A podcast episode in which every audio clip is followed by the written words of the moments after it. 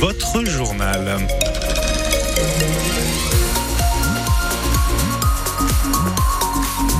Mal de brume et de brouillard ce matin dans le ciel de la Touraine. Ça va se dissiper. Des belles éclaircies quand même attendues dans l'après-midi. On fait un point météo à la fin de votre journal de 8 heures. Journal avec euh, Marie-Ange Lescure et vous, Virginie Vandeville. Euh, Frédéric Ogis, président de la métropole de Tours et maire de Jouer les Tours devant la justice en mars prochain. Oui, il est poursuivi pour injure raciste à l'encontre de Cédric De Oliveira, l'un de ses vice-présidents, mais aussi maire de Fondette.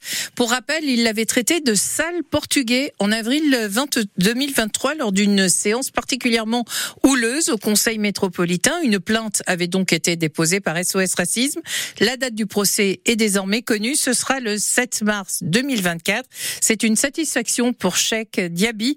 Il est le référent de SOS Racisme en Indre-et-Loire. Beaucoup de citoyens nous avaient dit que apparemment vous allez voir ce que vous allez voir. De toutes les façons, il a du réseau, euh, il est puissant, il y aura pas de procès, ce sera classé sans suite. Eh ben non, c'est pas classé et nous nous en réjouissons et c'est ça aussi la force de la démocratie. Ce qu'a fait euh, M. Ogis, ça contribue à l'affaissement de la qualité du débat public. Nous, ce que nous demandons, c'est qu'il y ait une certaine tenue, que nos, nos dirigeants se tiennent, qu'ils se tiennent droit, qu'ils soient à la hauteur de la confiance que les citoyens ont placée en nous. Le référent de SOS Racisme en Indre-et-Loire, l'avocate de Frédéric Ogis, maître Jeanne Benjador, n'a pas souhaité euh, faire de commentaires. 400 millions d'euros de mesures pour les agriculteurs et presque tous les barrages se lèvent. Notamment euh, avec le renforcement des lois Egalim, 150 millions d'euros de soutien fiscal et social aux éleveurs ou encore la suspension d'un plan de réduction des produits phytosanitaires après ce troisième volet de mesures détaillées hier euh,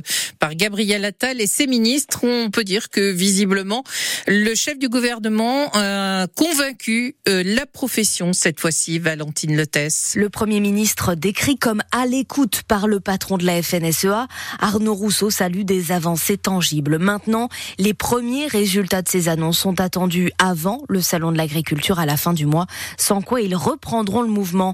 Méfiance donc, ces 15 prochains jours, les annonces seront analysées, étudiées pour regarder si tout ça, je cite, c'est sérieux, crédible. La coordination rurale approuve. Quelques jours de mobilisation supplémentaire n'apporteront rien. Mais pour la Confédération paysanne, la question fondamentale du revenu n'est toujours pas prise à bras le corps.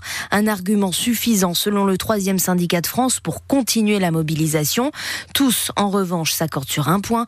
Bruxelles ne convainc pas. La surdité de l'Europe interroge le président de la FNSEA qui voit désormais les élections européennes de juin comme une échéance cruciale. Alors on l'a dit, la FNSEA et les jeunes agriculteurs ont donc euh, décidé d'appeler à lever les barrages et de suspendre les actions, mais pas sûr, vraiment pas sûr qu'ils soient totalement écoutés par la base qui se mobilise hors cadre syndical, comme hier soir à Neuilly-Pompière où une trentaine d'agriculteurs et une quinzaine de tracteurs ont bloqué l'entrée de l'autoroute A28 en direction de Tours, Adrien Bossard. Quatre tracteurs bloquent l'entrée de l'autoroute aux camions et aux voitures. Les autres sont installés sur le rond-point juste à côté avec Barnum et Brasero. Martial Cochet vient se réchauffer auprès. Entre être trop docile et être trop virulent, moi j'estime qu'il y a une marge. Le céréalier trufficulteur de Rosier de Touraine est à l'origine de la mobilisation qui n'émane pas de son syndicat, la FNSEA 37, qu'il trouve trop tiède. On était il y a deux jours place Jean Jaurès.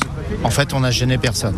Moi, j'ai fait plusieurs manifs. Euh, j'ai déjà monté deux fois pareil avec le tracteur. Hein. J'étais prêt à monter une troisième fois. Hein. On avait des porte-chars pour emmener d'autres tracteurs. Le mot d'ordre qu'on a eu, bah, on me l'a dit. Hein. Et bah, tu y vas si tu veux, tes risques et périls. Ce qui lui donne envie de rendre sa carte. Faut pas faire ça toujours à chaud. Faut réfléchir. Mais dans un mois, je pense que je vais faire une lettre.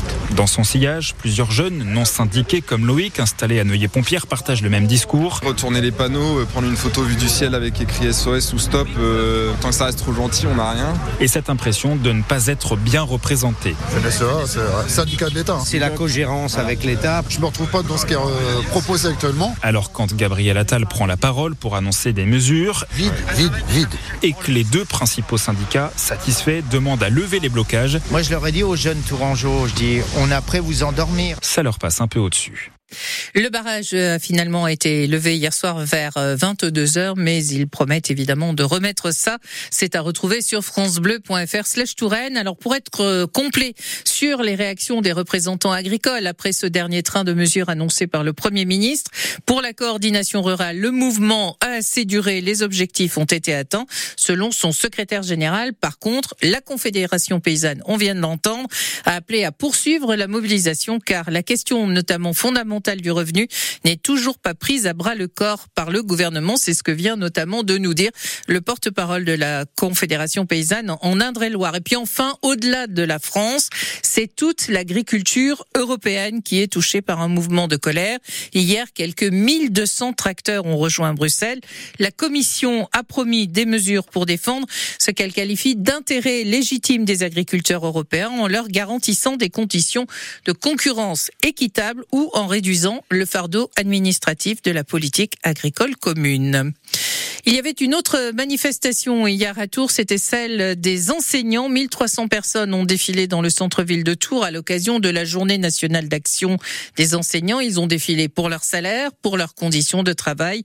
Au niveau national, les syndicats annoncent quelques 50% de grévistes, mais le ministère de l'Éducation nationale, lui, n'en a compté que 20%. 8h06 sur France Bleu Touraine, est-ce euh, un chantier qui pollue le cours d'eau, le Mont Tison, entre Mont et Artanne-sur-Indre tout cas, la Cour d'appel d'Orléans va trancher aujourd'hui sur les travaux de restauration de ce ruisseau. Ils sont suspendus depuis le 3 novembre, une décision du juge des libertés et de la détention sur demande du parquet de Tours après la découverte de déchets.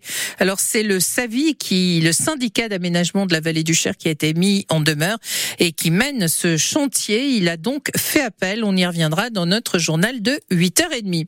On termine par le coup d'envoi ce soir à Marseille du tournoi Destination je dis bien à Marseille, parce que le Stade de France est en travaux en prévision des Jeux Olympiques. Le 15 de France affronte l'Irlande, avec chez les Bleus la volonté de rebondir après l'élimination, on s'en souvient, en quart de finale de la Coupe du Monde face à l'Afrique du Sud. C'était en octobre dernier, France-Irlande au Vélodrome. Le coup d'envoi, c'est à 21h et c'est à vivre en direct sur France Bleu.